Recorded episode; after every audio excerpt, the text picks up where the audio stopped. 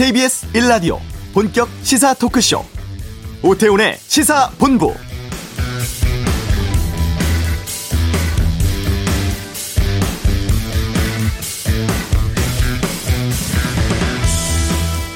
전 세계에 번진 코로나로 1년 늦춰 열린 도쿄올림픽 어제 폐막식 끝으로 17일간의 일정을 모두 마쳤습니다.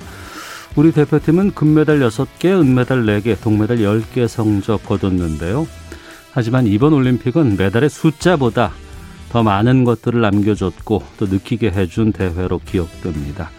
관중 없이 치러진 경기였지만 선수들이 전해준 감동은 정말 엄청났는데요. 특히 결과에서 오는 쾌감보다 우리 선수들의 멋진 도전 과정을 보면서 느낀 희열과 감동이 더 컸습니다.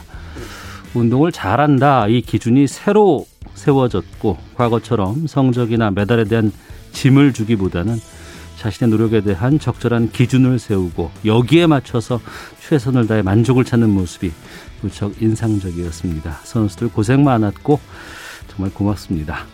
자, 오태훈의 시사본부 이재용 삼성전자 부회장의 가석방 심사위원회가 오늘 있습니다. 잠시 후 이슈에서 알아보고요. 또 카카오뱅크 상장 소식은 경제브리핑에서 살펴보겠습니다. 2부 시사구말리 국민의힘 지도부와 후보 간의 마찰 소식 또 여권 주자들의 네거티브 중단 선언 등 주 정치권 이슈에 대해 살펴보겠습니다. 주요 외신 동향 국제뉴스 속가듣기에서 살펴보겠습니다. 오태훈의 시사본부 지금 시작합니다.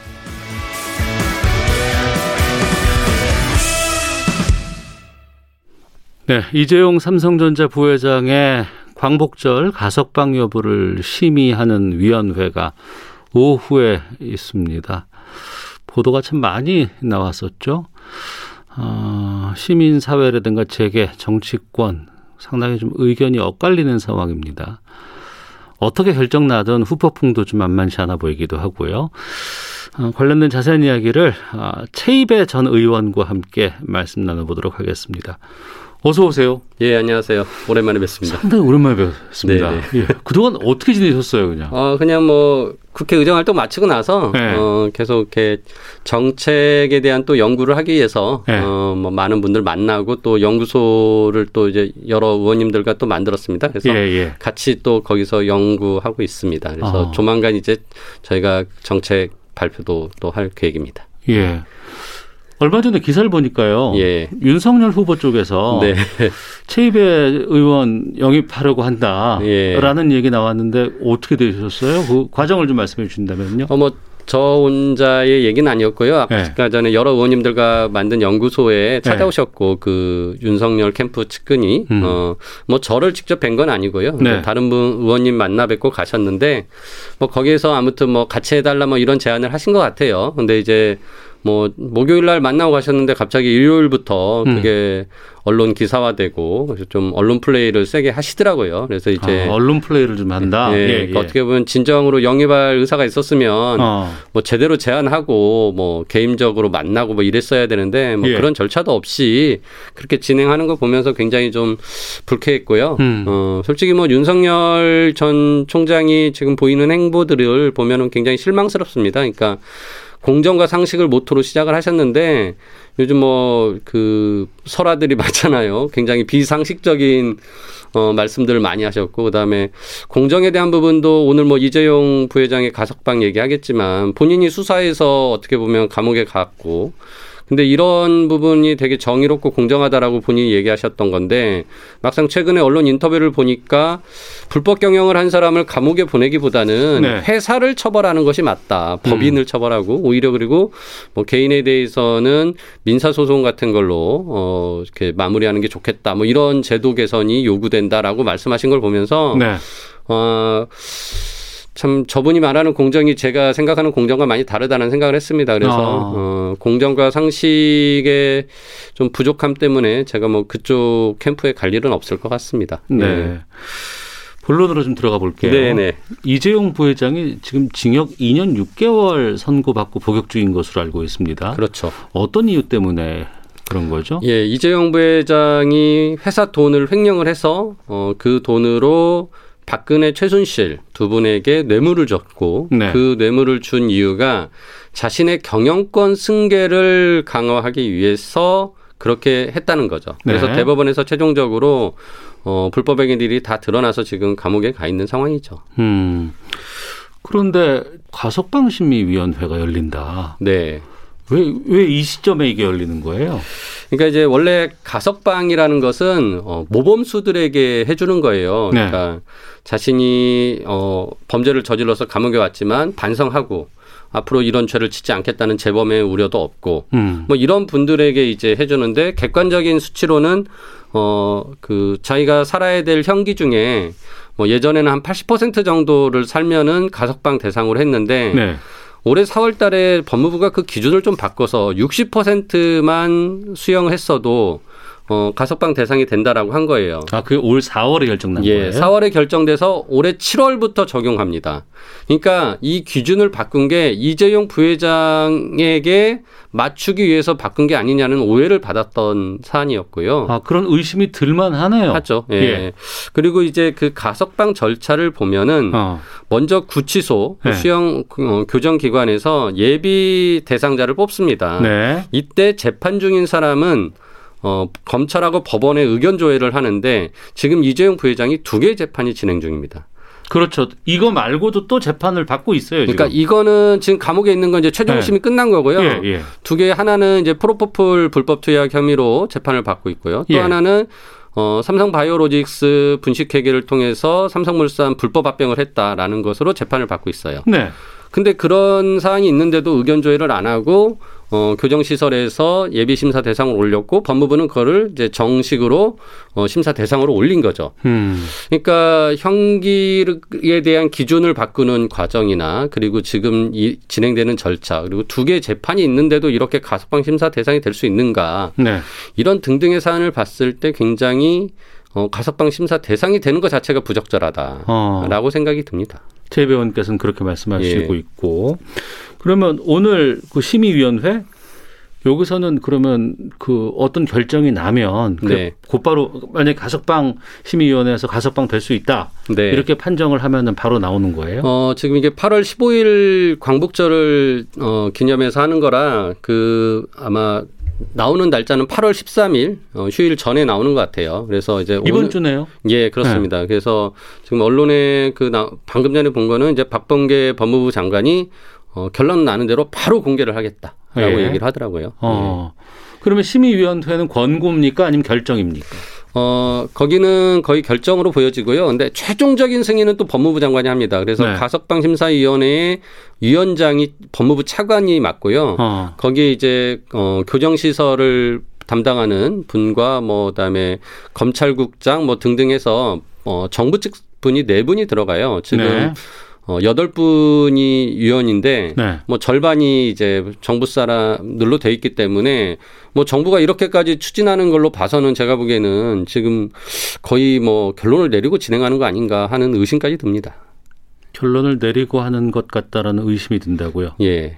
그러면 일정 정도 뭐 청와대와 조율을 했을 가능성 이런 것까지도 염두에 두고 충분히 저는 그랬을 가능성이 있다고 생각하는 게요. 예.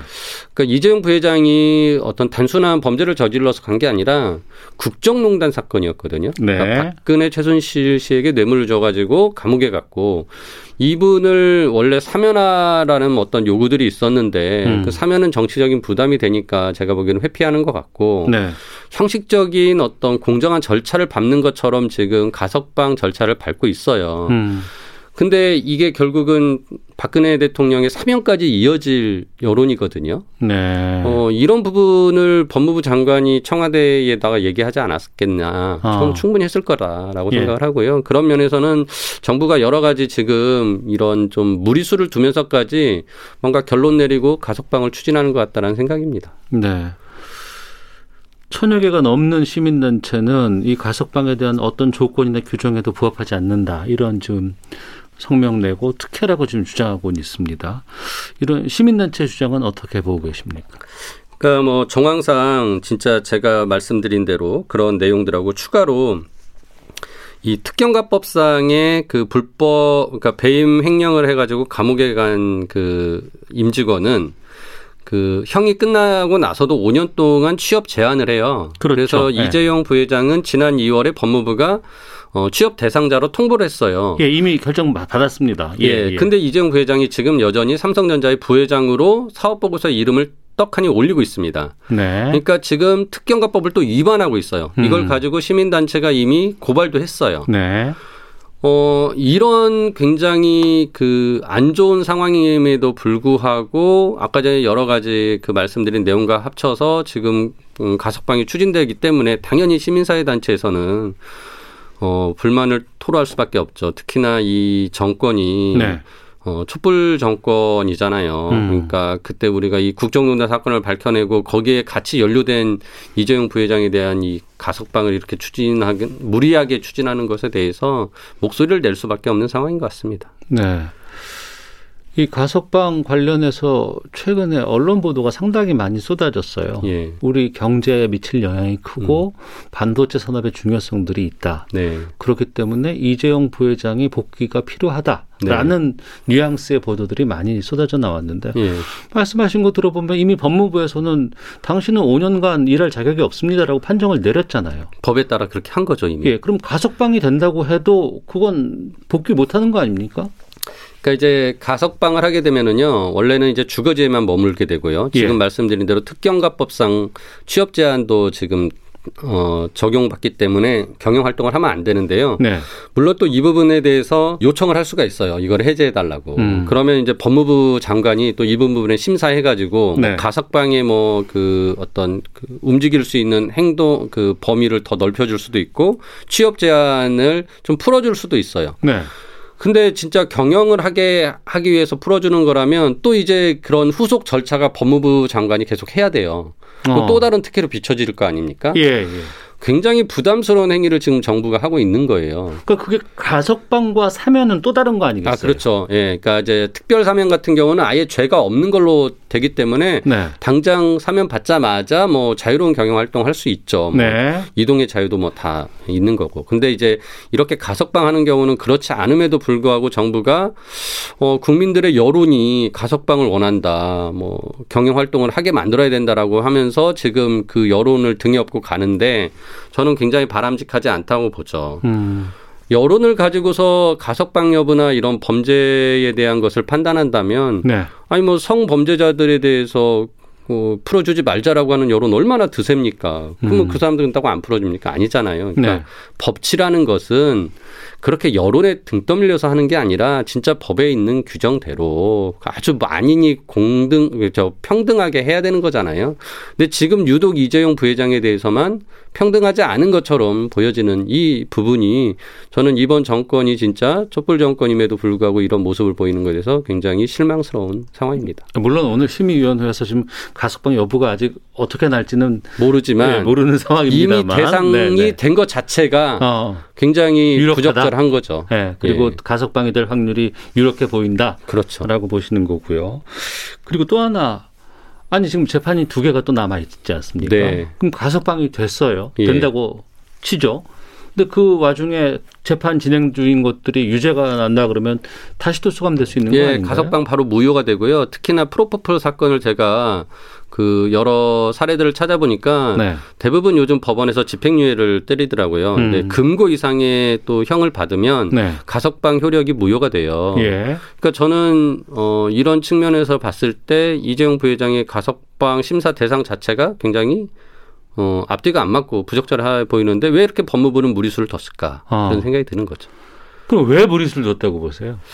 아마 이게 여론의 여론 때문에 네 의식을 해서 청와대까지 네. 그런 부분을 고려해서 같이 하는 거 아닌가 싶은데요. 예. 그러니까 대통령의 뭐 지지율이 뭐 이렇게 이제 어 점점 낮아지는 상황에서는 뭐 이런 것도 또 지지율을 올리기 위한 또 국민의 통합의 모습을 보이기 위한 어떤 어, 행보로 비춰질 수 있잖아요. 그래서 네. 그런 정치적인 판단이 들어간 것이 아닌가 싶어요. 음. 그 징역 2년 6개월 선고 받았을 때 네. 그때 뭐 준법 감시위 이런 얘기 나오고 해서 이제 뭐 어, 집행유예로 풀어줄 것이 음. 아니냐라는 그런 전망들 예. 많이 있었습니다. 그런데 네, 네. 이제 그게 이제 받아들여지지는 않았는데 네. 그때 그런 어, 삼성에게 주문했던 사항들 이건 음. 좀잘 이행되고 있는 건가요? 아, 그러니까 이제 그런 부분이 이제 지배구조 개선이나 이런 것들로 나와야 되는데 솔직히 잘못한 건 알겠는데 니네 네. 제대로 해라 대신에 네. 이, 이거 하면 우리가 좀 정상 참작해 줄게라고 음. 법정에서도 계속 얘기를 했었잖아요. 네. 근데 이제 거기서 준법감시위원회 그런 활동들이 별로 효력이 없다라는 것으로 인정해서 결국은 어 유죄 판결 받고 구속 수감 됐는데 네. 이미 그런 것 때문에 굉장히 형량을 낮게 받았어요 이미. 음. 네, 제가 보기엔 그렇게 판단이 되고요.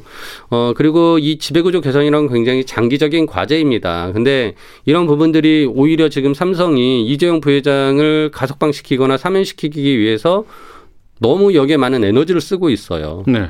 이거 자체가 제가 보기엔 지배구조 개선이 안 되고 있는 거죠. 어. 그러니까 국민들에게 겉으로는 지배구조 개선한다고 했지만 안 네. 하고 있는 모습이고요. 예. 이재용 부회장이 한 명이 없어서 아무런 의사결정을 못 한다. 음. 라고 얘기하는 건 거꾸로 진짜 우리 회사의 지배 구조가 나쁘다. 네. 우리는 우리 스스로 판단할 능력이 없어요. 이런 식의 그 제 얼굴에 침 뱉기거든요. 그러네요. 그러니까 네. 저는 그 삼성이 이미 시스템으로 운영되고 굉장히 전문 경영인들이 출중한 분들이 역할을 음. 하고 있기 때문에 네. 어 이렇게 이재용 부회장의 그 뭐 범죄 사실 범죄 때문에 계속 발목 잡혀 가는 것 자체가 오히려 리스크다라는 생각이 듭니다. 이재용 부회장이 감옥에 있을 동안에 삼성은 어땠습니까? 그럼 성적을 좀 비교해 보죠. 어, 이재용 부회장이 전에도 1년 동안 감옥에 있었고요. 또 풀려났다가 재판받고 이번에 다시 몇 개월 들어가 있는데 솔직히 그동안 삼성전자의 뭐 큰 실적이 나빠지거나 그러지 않았습니다. 어, 다만 삼성이 계속 무슨 투자 의사 결정을 못 한다라고 얘기를 하는데 뭐 대표적인 게 지금 미국에 20조 원 정도의 파운드리 반도체 공장을 짓겠다라는 건데 이 부분은 지금 미국에서 그 미국 혁신경제법이라는 게 조만간 이제 최종 입법이 됩니다. 이게 네. 되면은 굉장히 많은 또 지원을 받을 수 있다고 해요. 이런 음. 투자를 할 때. 그래서 그런 것 때문에 어, 투자 의사 결정이 좀 미뤄지고 여러 네. 가지 미국으로부터 더 많은 혜택을 받으려고 조율 중에 있는 것이지 음. 이재용 부회장이 없어서 안 된 것이다. 저는 그렇게 보지는 않습니다. 어. 근데 왜 우리 법은 만인 앞에서 평등해야 되는데 뭐 만명 네. 앞에 평등하다는 얘기도 많이 있었고요. 네네. 네. 유독 이렇게 재벌에게 관대해 보인다고 보세요? 어, 그게 이제 지금까지 만들어진 구태고 정경 유착이고 그런 예. 결과물인데요. 예. 여전히 거기에서 우리가 벗어나지 못하고 있어요. 어. 어, 특히나 재계나 뭐 이런 삼성들은 계속 총수가 감옥에 갈 때마다 막 당장 투자 의사 결정 못 하는 것처럼 얘기하고요. 또 많은 또 보수 언론의 뭐 이제 오피니언 리더들이나 또 예. 언론도 뭐 음. 경제지 같은 경우는 뭐 이 삼성이 지금 아무것도 못 하는 것처럼 막 써대고 있거든요. 그래서 네. 이런 부분들이 굉장히 사실을 왜곡하고 국민의 여론을 호도하고 있기 때문에 음. 어, 이런 상황까지 왔다고 생각을 하고 오히려 좀더 어, 저희는 바른 정보를 진짜 제공하고 이 법치가 제대로 돼야만이 사회적 신뢰가 쌓이고 사회적 자산이 되어서 장기적으로는 경제에도 더 좋은 영향을 줄 거라고 저는 믿거든요. 네. 그래서 이런 부분들이 더 많이 알려져야 될 것 같습니다. 그, 그 부분인데 뭐 재벌들이나 아니면 일부 보수 언론들 경제지 쪽에서 주장한다고 해도 국민 여론이 그렇지 않다 그러면 쉽지 않을 것 같은데 이번에 뭐 리얼미터 쪽에서 실시한 설문조사 보면은 이 가석방에 대해서 어, 3분의 2가량이 찬성을 했다고 해요. 네. 이런 국민 여론은 어떻게 보세요? 그러니까 그게 바로 이제 어 재계와 언론이 만들어낸 잘못된 인식이 그렇게 퍼져갔다라는 생각. 그 언론들의 힘이 작용한 것이다. 그렇죠. 예. 어. 네. 그러니까 어 아까 말씀드린 대로 이재용 부회장이 없어도 삼성전자는 잘 운영이 되고 경영이 되고 있습니다. 네. 그리고 어, 오히려 이재용 부회장이 돌아오는 것 자체가 삼성으로부터는 굉장히 어, 리스크가 커지는 겁니다. 발목 음. 잡는 음. 일들이 생기는 거고요. 어, 그리고 꼭 가족 경영이 좋은 게 아닙니다. 그러니까 능력 있는 사람이 경영하는 게 맞습니다. 근데 마치 어 이병철 선대회장과 이건희 전 회장의 어 자녀이기 때문에 경영 능력이 있다. 이거는 말이 안 되는 거거든요. 어, 네. 지금 21세기의 왕조의 어떤 사고방식을 가지고 있는 건데 그런 것들을 계속 만들어낸 거죠. 그래서 음. 저는 이런 부분들로 인해서 우리 국민들이 좀 오해를 하고 계시고 네. 오히려 진짜 유능한 사람이 어, 그게 꼭 총수 일각은 아니건 간에 상관없이 전문 경영이어도 충분히 경영을 잘할 수 있다라는 그런 경제의 실질적인 현상들을 좀 더 이해를 하셨으면 좋겠습니다. 네. 이번 가석방 여부를 떠나서 앞으로 그러면 뭐 전직 대통령 지금 다 예. 감옥에 예. 가 있는 상황. 물론 병원에 지금 있지만 또 계시죠. 음. 이게 사면으로 이어질 가능성까지도 보여요? 저는 충분히 그럴 여지가 있다고 보여집니다. 그래서 그러니까 대통령이 아까 제가 말씀드린 대로 사면을 이재용 부회장에 대해 사면을 안 하고 그것을 좀 회피하려고는 하지만 네. 어, 이재용 부회장이 가석방이 되고 나면 당연히 이건 어, 박근혜 대통령에 대한 사면 여론으로 이어질 거고 정부에서는 굉장히 부담스러운 상황을 스스로 만드는 거 아닌가 싶네요. 음. 하지만 사면 이번에 안 한다고 또 발표 났잖아요.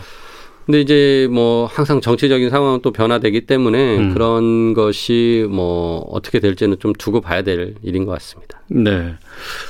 지금 내년 3월이면 대선입니다. 네. 이런 그 어떤 움직임들 이런 것들이 좀 대선에 미칠 영향도 좀 있을까 싶기도 하거든요. 어떻게 전망하십니까? 그러니까 아까 말씀드린 대로 이 국민 여론이 좀 높다고 해서 이런 지지율을 좀 저기 높게 만들려고 어 지금 이렇게 정권에서 가석방 논의도 하는 거라는 생각이 들고요. 어. 어 당연히 뭐 이게 이후에 어떤 뭐 또 사면 얘기로 이어지고 또 전직 대통령의 사면 얘기로도 이어진다고 하면 네. 뭐또 그 당시에는 또 어, 대선의 어떤 유리한 어, 상황 때문에라도 뭐 국민 통합을 이유로 뭐 사면을 할 수도 있.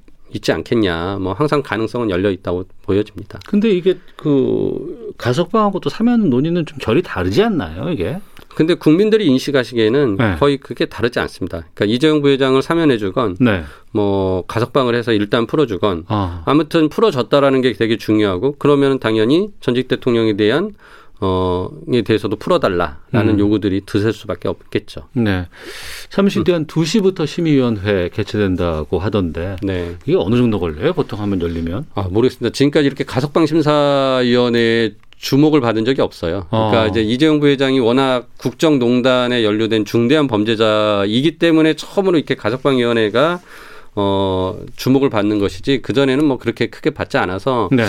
어, 근데 아무튼 워낙 큰 사안이니까 뭐 거기 심의위원들도 굉장히 좀 길게 논의하지 않을까 그래서 뭐 어, 결론은 뭐 좀 다른 때보다는 더 길게 시간이 걸리지 않을까 싶네요. 그 결과가 나오면 바로 그러면 그 발표가 나겠죠? 예, 법무부에서 바로 공개한다고 했습니다. 아, 예. 알겠습니다. 어떤 결과 나올지 좀 지켜보도록 하겠습니다. 자, 지금까지 최입의 전 의원과 함께 말씀 나눴습니다. 오늘 말씀 고맙습니다. 예, 감사합니다. 네. 이어서 이 시각 교통 상황 살펴보고 돌아오죠. 교통정보센터 연결합니다. 이승미 리포터입니다. 네, 이 시각 교통 상황입니다. 서울 양양고속도로 양양 방향으로 남양주 일대가 혼잡한데요. 작업 여파가 깁니다.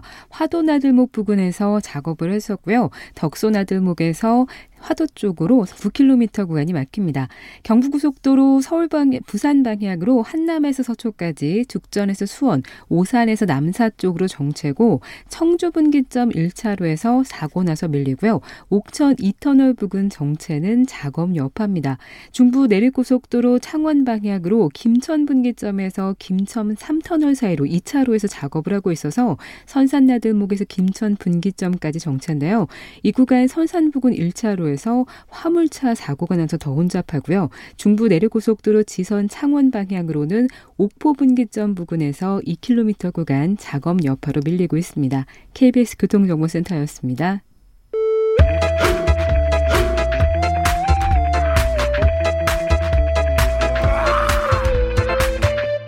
오태우래 시사 본부 네, 월요일 알기 쉽게 경제 뉴스 풀어드리는 시간입니다. 시사본부 경제브리핑. 인터넷 전문은행 카카오뱅크가 어, 상장을 했고요. 상장 첫날 상한가 기록하면서 단숨에 금융 대장주로 등극했다고 하는데 참 좋은 경제연구소 이인철 소장과 함께 말씀 나눠보도록 하겠습니다. 어서 오세요. 예, 안녕하세요.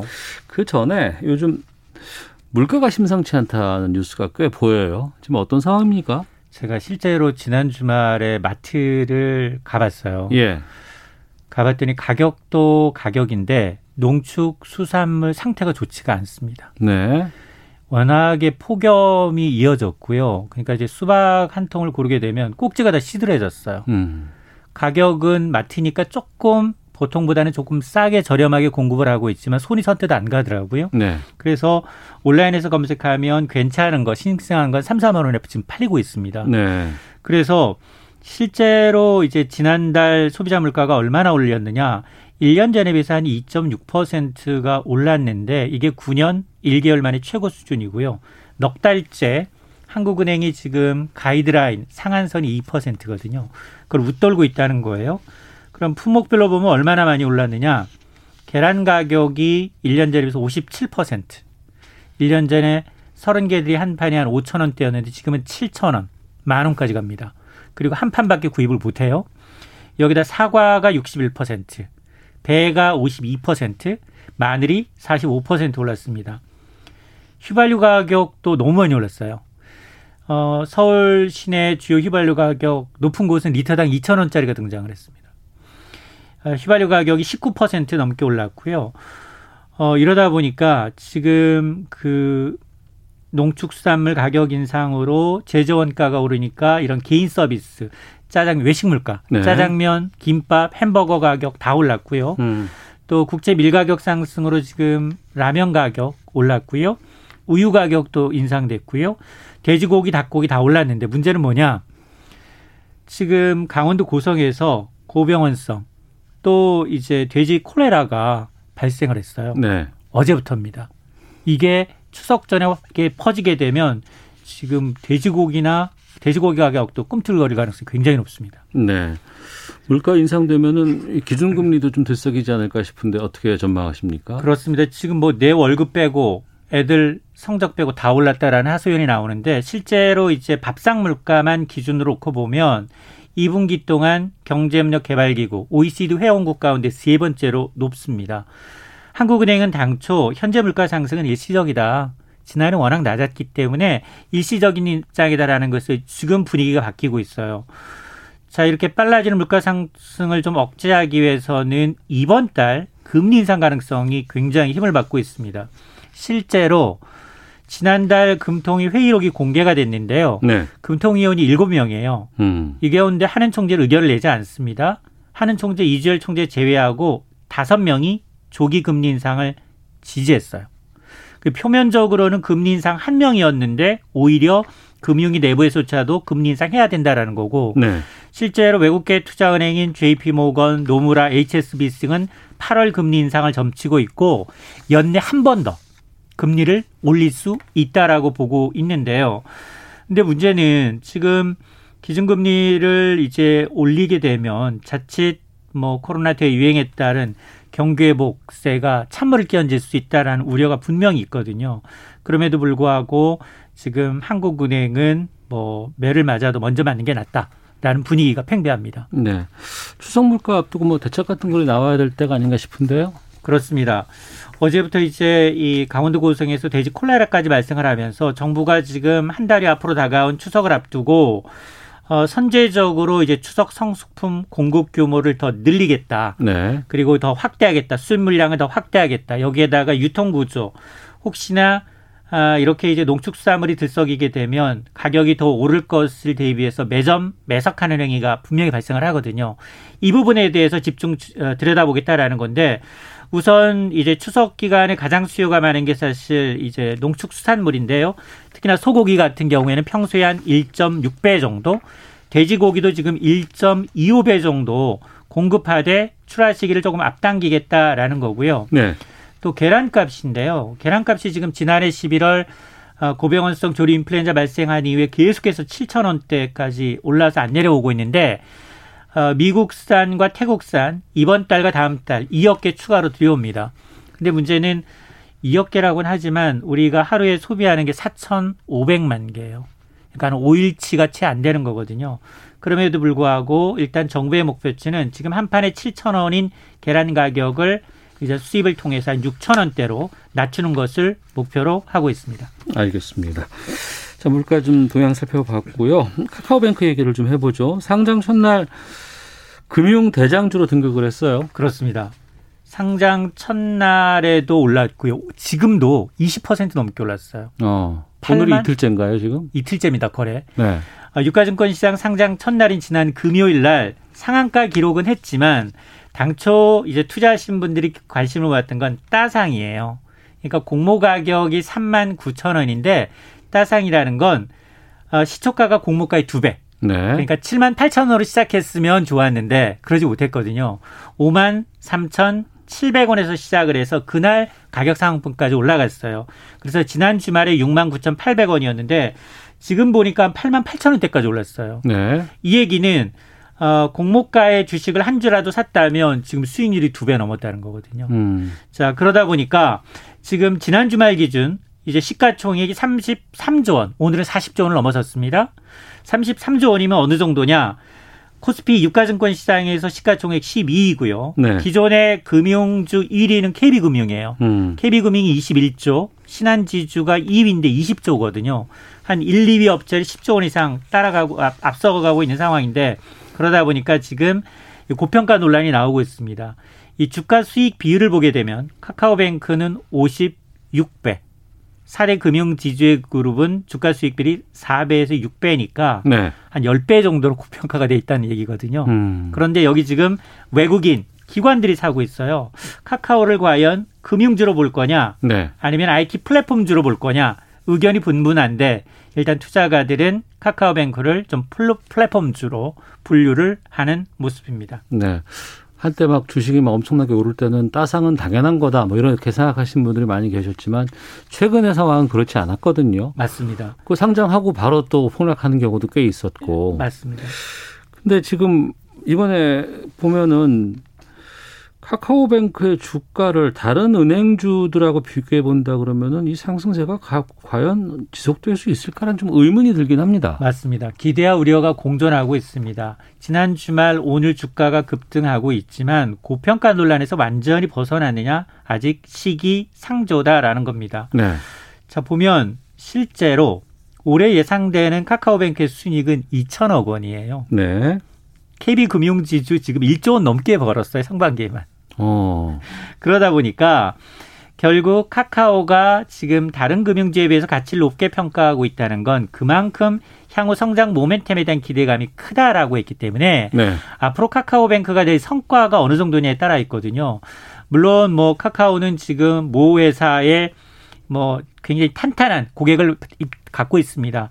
그러다 보니까 모든 이 플랫폼 가운데 금융 플랫폼 가운데 어플리케이션 방문객 수 1위인 건 맞습니다. 그런데 결국 카카오가 벌이고 있는 펀드, 보험, 향후 진출할 사업들, 뭐 주택담보대출과 같은 부분, 어, 중금리 대출과 같은 부분 이런 걸 이제 과연 성공적으로 입증해야 하는 성과를 내야 하는 과제를 떠안게 됐는데 네. 실제로 카카오뱅크와 관련된 보고서를 낸 증권사들의 목표 가격을 좀 보게 되면 교보증권은 4만 5천 원이에요. 지금 반밖에 안 되나요? 반밖에 안 된다는 거죠. 예. 왜냐하면 앞서 제가 주가 수익 비율이 56배 이건 거의 IT주예요. 음. 이건 뭐, 뭐 게임주라든가 플랫폼주인데 지금 전통적인 금융주들은 4에서 6배라니까 한참 더 높게 평가를 받고 있는 거고요. 네. 기본적으로 이제 은행업이라는 게 경기에 굉장히 민감하고 정부의 규제를 받는 업종입니다. 네. 물론 카카오뱅크는 인터넷 뱅킹으로서 뭐 금산분류 규정도 다소 완화가 돼 있는 상황이고요. 초기에는 굉장히 이 기존 은행권보다도 어, 규제에서 굉장히 자유롭습니다. 그러나 그게 5년 차가 되게 되면 대부분 규제 비슷한 규제를 받게 되거든요. 그 사이에 얼마나 도약하는지를 좀 지켜봐야겠습니다. 어.